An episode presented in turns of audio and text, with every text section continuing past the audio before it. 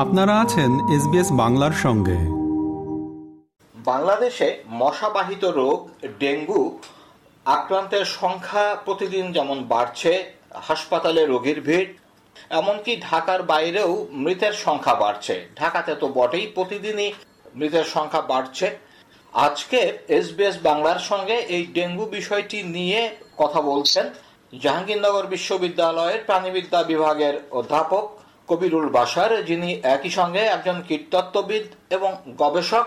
অধ্যাপক কবিরুল বাসার এসবিএস বাংলায় আপনাকে স্বাগত জানাচ্ছি। আপনাকে ধন্যবাদ। অধ্যাপক কবিরুল বাসার আপনাকে তো আর নতুন করে ডেঙ্গু নিয়ে বলার কিছু নেই। দীর্ঘদিন আপনি এই বিষয়টি নিয়ে কাজ করছেন।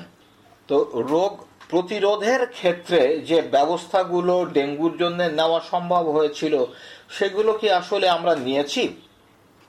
আপনি যে প্রশ্নটি করছিলেন যে prevention is better than cure আসলে প্রিভেনশন করার জন্য আমাদের যেটি করা প্রয়োজন সেটি হচ্ছে মশা নিয়ন্ত্রণ। এডিস মশার দুটো প্রজাতি বাংলাদেশে ডেঙ্গু ছড়ানোর জন্য দায়ী। একটি হচ্ছে এডিস ইজিপ্টাই যেটিকে ডেঙ্গুর প্রধান বাহক বলা হয়, যেটি পঁচানব্বই ভাগ ডেঙ্গু রোগের জন্য দায়ী এবং এডিস অ্যালবোপিকটাস পাঁচ ভাগ ডেঙ্গু রোগের জন্য দায়ী।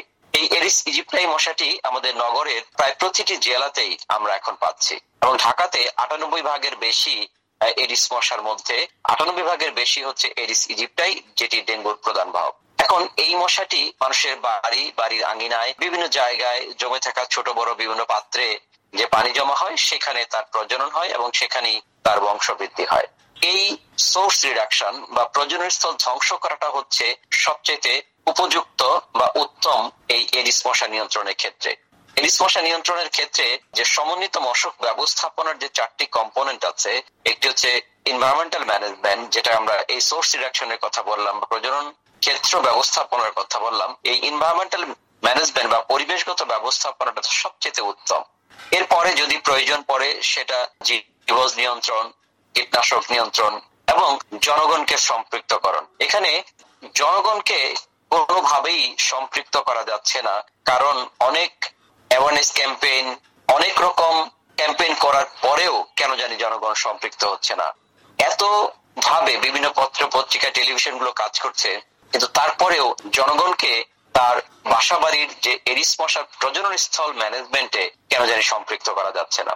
সঙ্গে সঙ্গে যে মশা নিয়ন্ত্রণকারী প্রতিষ্ঠানগুলো যে আছে সিটি কর্পোরেশনগুলো বা পৌরসভাগুলি তাদেরও অনেক সীমাবদ্ধতা আছে, তাদেরও নিয়ন্ত্রণ প্রক্রিয়ায় অনেক ঘাটতি রয়েছে। আপনি প্রতিষ্ঠানের কথা বলছিলেন, তো পৃথিবীর বিভিন্ন দেশে এই বাহক বাহিত রোগ গবেষণা এবং নিয়ন্ত্রণের জন্য জাতীয় প্রতিষ্ঠান রয়েছে, এমনকি আমাদের প্রতিবেশী দেশ ভারত, সেখানেও তো ভেক্টর কন্ট্রোল রিসার্চ সেন্টার রয়েছে ভিসিআরসি আমাদের এখানে কি এরকম একটি প্রতিষ্ঠান এতদিনে তৈরি করা যেত না? খুব দারুণ একটি প্রশ্ন করেছেন। এই বিষয়ে আমি কিন্তু দু সাল থেকে বিভিন্ন ভাবে পত্র পত্রিকায় লিখছি এবং এটি একটি রূপরেখাও কিন্তু আমি দিয়েছি। এটি স্থানীয় সরকার মন্ত্রণালয়ে জমাও আছে। এটি নিয়ে আলোচনা হচ্ছে, আপনি জানেন যে বাহক বাহিত রোগ শুধুমাত্র মশাবাহিত রোগ নয় বাহক বাহিত রোগ জলবায়ু পরিবর্তনের কারণে পৃথিবীতে আরও বাড়বে, বাংলাদেশেও বাড়বে, যেহেতু বাংলাদেশ ট্রপিক্যাল ক্লাইমেটের একটি দেশ। সেই জন্য এই বাহক বাহিত রোগ নিয়ন্ত্রণে এটি নিয়ে গবেষণা করা এটির নিয়ন্ত্রণে ব্যবহৃত কীটনাশক নিয়ে গবেষণা করা, এটির চরিত্র নিয়ে গবেষণা করা, আচরণ নিয়ে গবেষণা করার জন্য একটি জাতীয় প্রতিষ্ঠান হওয়া খুবই প্রয়োজন। এটি ছাড়া অভিভাবক প্রতিষ্ঠান হিসাবে আর দায়িত্ব পালন করার কেউ নেই। আপনি জানেন যে এক একটি সিটি কর্পোরেশন মশা নিয়ন্ত্রণ এক এক ভাবে করছে এক এক কীটনাশক ব্যবহার করছে। এটি যদি একটি জাতীয় প্রতিষ্ঠান থাকতো, সেই প্রতিষ্ঠানটি অভিভাবক প্রতিষ্ঠান হিসাবে দেশকে গাইড করতে পারত। কোন মশা বা কোন বায়কের বিরুদ্ধে কোন কীটনাশক কখন ব্যবহৃত হবে, কোন মাত্রায় ব্যবহৃত হবে, কীভাবে সেটিকে ব্যবহার করা লাগবে টোটাল প্রক্রিয়াটি কিন্তু এই প্রতিষ্ঠান দিতে পারত। ডেঙ্গু, জ্যামিতিক হারে বাড়ছে, আক্রান্তের সংখ্যা বাড়ছে, মৃতের সংখ্যা বাড়ছে, এবং এটা যে পরিস্থিতি ভয়াবহ হতে পারে এই জুলাইয়ের শেষের দিক থেকে শুরু করে আগস্টে এসে এরকম কিন্তু এর আগে বলাও হয়েছে। এখন আমরা একটা জিনিস যেটা দেখতে পাচ্ছি সেটি হচ্ছে এই যে ডেঙ্গুতে অন্তত বাংলাদেশের ক্ষেত্রে দেখছি নারীর মৃত্যুটা খুব বেশি হচ্ছে। এ জাতীয় ঘটনা কেন ঘটছে? নারীর মৃত্যুটা কেন বেশি? এই জিনিসটি আসলে আমাকেও খুব চিন্তিত করেছে। এটি নিয়ে আমি কিছু কাজও করেছি। সেটির বিশ্লেষণ করতে গিয়ে আমরা কাজ করতে গিয়ে যেটি দেখলাম, নারীদের ক্ষেত্রে বাংলাদেশে আক্রান্তের হার কিন্তু নারীদের ক্ষেত্রে কম। আক্রান্তের হার পুরুষের ক্ষেত্রে বেশি, কিন্তু মৃত্যু হারের দিকে আমরা যেটা দেখছি, মৃত্যু হার বেশি নারীদের ক্ষেত্রে। এটি বিশ্লেষণ করতে গিয়ে বিভিন্ন ভাবে আমরা গবেষণা করতে গিয়ে যেটা দেখলাম, অনেকগুলো কারণে নারীদের মৃত্যু বেশি হচ্ছে। তার মধ্যে অন্যতম কারণ হচ্ছে মেয়েদের প্রেগনেন্সি অনেক মহিলা মারা গেছে যারা প্রেগনেন্ট ছিলেন। দ্বিতীয় কারণ হচ্ছে মেয়েদের ইমিউন সিস্টেম দুর্বল থাকে। আরেকটি কারণ হচ্ছে বাংলাদেশের নারীদের ম্যাল নিউট্রিশন বা অপুষ্টি।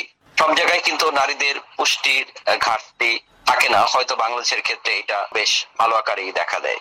আরও একটি কারণ হচ্ছে বাংলাদেশের নারীরা চিকিৎসায় অবহেলা করে। সঠিক সময়ে তারা হাসপাতালে বা ডাক্তারের সাথে তারা যে ডাক্তারের চিকিৎসায় থাকবে, সেটি করে না। আরেকটি কারণ হচ্ছে প্রতিটি নারীরই মাসিক একটা সাইকেল থাকে। সেই সাইকেলের সময়টাতেও তাদের শারীরিক ঝুঁকিটা বেশি থাকে। এই কয়েকটি কারণে নারীদের মৃত্যু বেশি হচ্ছে বলে মনে হচ্ছে। আরেকটি কারণ বাংলাদেশের জন্য রয়েছে, সেটা হচ্ছে বাংলাদেশের নারীদের ক্ষেত্রে হয়তো যে পুরুষ শাসিত যে সমাজ ব্যবস্থায় নারীদের সাম্যতা বা নারীদের চিকিৎসাটা হয়তো একটু কম হয়।